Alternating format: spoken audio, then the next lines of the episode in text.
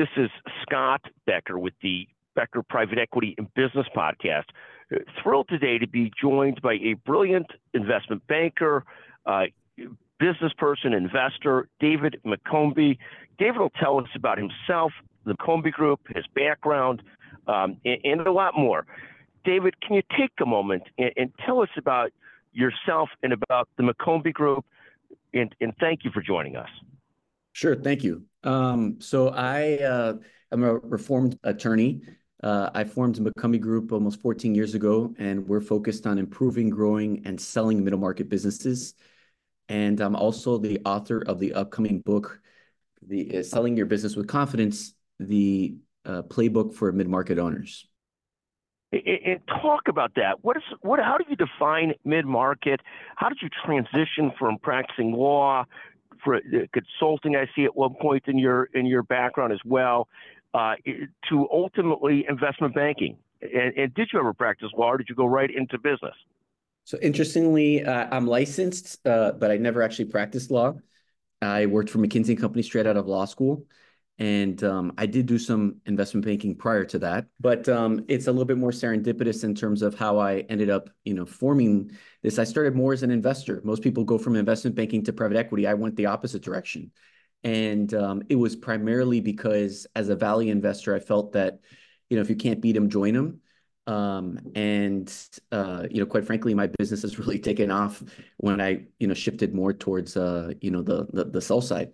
You know, in terms of how you define, you know, the middle market, you probably have, you know, ask ten people and you've got ten different opinions. You know, we think about it as uh, businesses that are, you know, bigger than mom and pop. They're, you know, rural businesses. They have, you know, enough infrastructure that they're probably larger than just the the the founder and entrepreneur you know, I personally define it as 10 million to about a billion of revenue.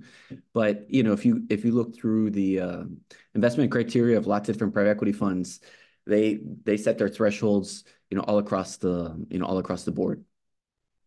Thank you. And what are there specific industries that you're focused on or more generalist? How do you approach the market? How do you approach what you look at? Yeah, so we are a generalist, but you know, we're based in South Florida and, and really over 50% of our work is in healthcare services. Um, you know, South Florida really has has been an epicenter of innovation in particularly the Medicare Advantage market. And so you see a tremendous number of, um, you know, both uh, primary care practice groups that have come out of here, but as well a lot of different specialty practice groups that end up becoming platforms for a lot of private equity funds. You know, what we find you know, from a from an industry standpoint, you know, I, I personally uh, was born and raised here in Miami. Uh, it is was important to me to be able to be a, a part of the community, and so being deep within the community but industry agnostic was something that I found was a much better fit for for me and uh, you know my you know life you know lifestyle. No, 100%. And more on the practice platform provider side or also technology that sells into healthcare providers? Where do you spend? Where do you see yourself? What's keeping you active today? What's most interesting today? So right now, um, we've got four different uh, healthcare service businesses, you know, in the market. We've got a home health agency. We have a specialty physician group, actually in the cardiovascular space, and we have two different, um, you know, primary care physician, you know, groups. So kind of across the board, um, all of them right now are on the clinical side we have done, you know, a decent amount of work of, um, you know, uh, technology to the healthcare world and other ancillary services. What we don't do is is stuff in the life sciences. You know, the reality is that the uh, the level of kind of science and all that is really above my um, my capabilities, and so we stick to the core knitting of of stuff that we feel we can deliver, you know, excellence to our clients with. And, and let me ask you, in terms of the cardiovascular space, the primary care space, will, will health systems be bidders for any of that, or will it all be will it all be platforms already? Will these be bolt-ons or platforms for private equity funds? What does the market look like, and who you sell into? What do multiples look like today? Is is the market healthy? We're seeing some lower multiples in some areas, not so much in others. But what what do you see out there in terms of multiples and who the who the pool of buyers looks like? So great question. Um, we've never seen a health system be competitive almost always uh, they feel like it should be an honor to um, to sell to them just at at uh, the asset value, and so the the valuations are you know dramatically different, probably five x between um, a strategic and generally a private equity backed strategic that's consolidating, and um, and what you would see from the the health system. So the health systems at, at this point are very effective at recruiting and kind of acqui-hiring, you know, getting a practice that's small and marginal and they want a better lifestyle. And so for them, they may make a little bit better cash flow within the organization and probably have a little bit better lifestyle, not doing the administrative tasks. Um, but any anything of scale outside of that, we have have never seen them be competitive, and and quite frankly, we've never really observed in the market anybody else going to them. In terms of the the broader you know market environment, um, you know we all know about the the interest rate environment, which I think is is stabilizing and there's hopes that it'll, you know, continue to go down.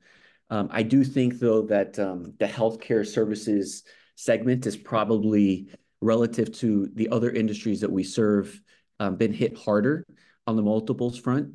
And it's because I think of two things. One, you know, the the changes in the Medicare Advantage reimbursement, you know, program, particularly around risk adjustments, have really reduced significantly the um, PMPM that that a lot of these um, value-based groups are, are receiving. And so I think that trickles down, um, you know, throughout the um, the system, not just amongst primary care groups, but amongst lots of specialties that ultimately are going to receive their money from the same, you know, pot of money. I think the second is quite frankly just um, a, a, a broader concern, you know, one of the few things that Republicans and Democrats really can agree upon is that they're not very comfortable with private equity in healthcare. Um, and it seems like every day, whether it's a congressional hearing or, um, you know, with regards to New York Times article or Atlantic or whatever it is, um, you know, the articles are not, you know, very favorable. And so I think that that kind of regulatory uh, uncertainty and overlay is having um, an impact on on um, buyers and, and their appetite, particularly amongst private equity groups that are industry uh, um, generalists, right? You know, there's a lot of groups that may do a lot of healthcare work, but they do other things. And so you see a lot of them shifting away to, um, from healthcare. The ones that are industry specialists and, and only do healthcare, you know, I think that, um, you know, you're seeing them, uh, you know, continue continue along. But um, I do think that the overall environment is is is shifting, particularly relative to you know 2021 and and you know what we saw just a couple years ago. No, hundred percent. And so the demonization of private equity in DC, at the end of the day, yes, private equity, like for example in the Steward healthcare situation, over leveraged a moderate margin business, so that was a mistake. But demonizing private equity is is, is is kind of ludicrous, isn't it? I mean, it's fun for politicians, but I mean, so many pension funds, so many endowment funds, so many investors are in private equity, and it's just a capital. It's a capital source. Not bad or good. Do you have a perspective on that?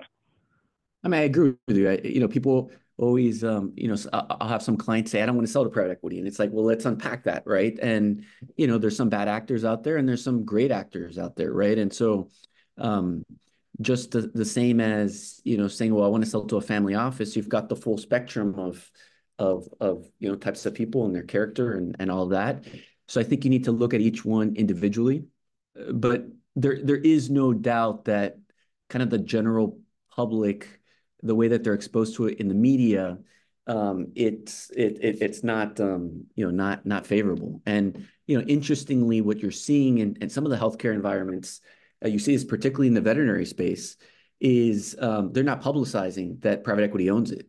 Um, you know, they're making it very opaque. They're not putting it on their website as a portfolio company. Um, and I think, you know, that's one of the, you know, the tactics that some of the the investors in, in the space are, are, are trying to use to minimize, you know, some of the um, backlash. But, you know, there is the Corporate Transparency Act that came through this year. And so I do think that, um, you know, that the, the, the level of attention is probably only going to um, to stay the same or or increase as you know as we go forward. In terms of deals that you're looking at or bringing to market, how active is the family office portion of that in terms of looking at investing? What's that breakdown versus, you know, private equity funds looking at buying a platform, private equity funds using one of their sponsored companies for a bolt-on versus a family office being in the hunt. What, what do you see out there? So, you know, most people describe um, a family office as the Goldilocks buyer, and for some people, it could be, you know, perfect. The reality, though, is that family offices, with the exception of a handful that are basically institutional funds, like you know MSD, MSD, which is Michael Dell shop, or there's a handful of others, um, you know, are, are are generally a marginal buyer. The the challenge, particularly as a as an investment banker in the space, and you know, I have discussions with some of my colleagues in other firms about this all the time, is um, you know, for every family office that actually makes investments, there's probably you know 19 that like to talk about making investments but don't right? And they're generally not well equipped to be able to be competitive on the timeline you know kind of the the the, the shot clock that's normally associated with a transaction right but your point is so well taken though your, your point is so well taken is most family offices are building a portfolio but they're not in the constant business that private equity funds are of buying and selling companies and growing companies and sitting on boards and so forth. I mean, your point is very well taken. There's very few that are really that equipped and that large scale that have built out the teams to really do this in a, in a really substantial basis. We've talked to people that have family offices of 500 to a billion, and they just can't really do this at the scale and, and, and pace – that well-funded private equity funds can and well-staffed private equity funds can. You just can't do it. And there's not that many, you know, there's 400, 700 billionaires in the country. There's just not that many private equity family offices that have the size and scale to do this well. Is, is that a fair statement? Absolutely. I would say that, um, you know, in terms of being able to actually systematically do private equity deals in the U.S., my best guess is that there's probably no more than 50 um, you know, and and there's probably a universe of a thousand family offices that exist. But you know, the other factor which a lot of people don't realize, you know, I get clients all the time that say, "I want to sell to a family office." They hear about it, but and and this is this is purely anecdotal, but you know, based upon my experience and a lot of the other um, folks that I talk with, in general, there's about a 15 to 25 percent uh, discount on valuation from family offices when when you know you run a process. Has, has been my experience, right? So there's certain situations where somebody really cares about uh, legacy and the dynamics and all of that, and and a family office could be that best you know source. And family offices in some segments may be the only potential buyer, right? There's certain industries like you know certain types of distributors or franchises where approval is required and private equities can't get approval, right? But you know, by and large, because they tend not to use a lot of debt relative to you know, their institutional counterparts, you tend to see, um, you know, materially lower valuations. Um, and, you know, ultimately, I personally think that um, the way and the way I advise my clients is, you know, let's go out to a little bit of each of the different categories, and you get a feel for not just the the price that's being put on the table, but also what are the other um, intangibles that that you can then choose from, right? And there's no right or wrong answer, right? You know, some people um, you know, choose to go down the ESOP route. And that is not because it's the best economics, but it's because they have other factors and and and things that they want to accomplish with a transaction, like rewarding, you know, key um, you know, key employees. So it's um it it it definitely is a, a relevant buyer. Where I do see family offices being you know much more relevant is in the smaller segment, particularly in growth capital. You do see a, a lot of people, and whether you call them family offices or not, ultra high net worth individuals who may have sold out from that industry tend to be excellent providers of growth capital or minority investment for companies that are subscale. They already know the playbook. Um, quite frankly, there's not a lot of institutional capital that's available for that. And so you do see, for example, in the in healthcare space here in South Florida, you know, there's three or four guys, each made half a billion to a billion through different, uh, you know, healthcare services exits. And you know they're out deploying and, and using their relationships and capital to help um, you know do the private equity playbook with with uh, younger younger groups in the in the community So yeah, so I've got a few different questions that sort of roll from that, and I'll ask you, yeah, Dr. Chen, Chris Chen, and his team. Are they one of those big investors that do some of the smaller deals in South Florida, who've just done fantastically well in ChenMed, and also serve on the board at University of Miami Med School and so forth? You run into the Chen family eh, doing those kinds of deals. So I'm not um, privy to the specifics that the that the Chens are, are are doing. Most of them that that I've seen tend to be people that have exited the business. They're not currently operators, but you know, from their vantage point, they don't want to retire. They have a lot of know-how. They have a lot of relationships, and you know, for for themselves, they can generate substantially above market returns than what they could get, you know, just being passive in a in a portfolio. Yes, because they really know the business. They really know the area. I think that's really well stated. I'll ask you a very sensitive question, and, and you don't have to answer this, David, if you're not comfortable answering it. So I'm going to give you two different Harvard Law School classes, and you'll tell me which is the better class. Okay, and this is sensitive, and if it's too complex for you, don't answer. The class of 2007 or the class of 1989, which is the better class at Harvard Law School? Without a doubt, 2007. We had our first, the first ice skating rink uh, installed uh, during our during our tenure. So I think I'm going to go with 2007. So that's clearly the winner then. Um, you know, we had Anthony Scaramucci, Rod Rosenstein, Barack Obama a couple years after us, and so forth. So there, there's at least some argument that there's an interesting contrast and so forth. Uh, David, I'll ask you another another question, a real question.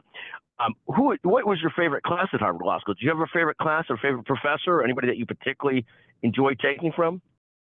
Uh, you know, it's funny. The, I don't know if you had David Rosenberg, but uh, he was our property professor, and um, in a lot of ways, uh, he was the most uh, atypical professor that I've ever had. He he didn't teach a single case, um, but he did reframe a lot of things. He challenged a lot of things uh, that that we took as as assumptions, and um, I think was was one of the most fun classes that that I had. I, I don't know if he was around when when you were there. I, am not sure. There was a different Rosenberg, Mort Rosenberg, who was a tort professor, who was a famous, famous tort professor, but I don't remember it, David Rosenberg property. I didn't have him, at least if he was there and so forth. Uh, tell us, uh, uh, one last question. What are you most excited about and focused on this year? When you get up in the morning this year, what, what, what drives you? What are you most excited about looking at and doing?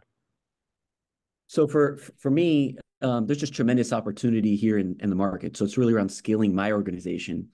Um, we have a lot of demographic tailwinds. You know, you think about um, the reason why healthcare everybody's excited is the the baby boomers retiring. Well, that's the same factor that drives M and A, right?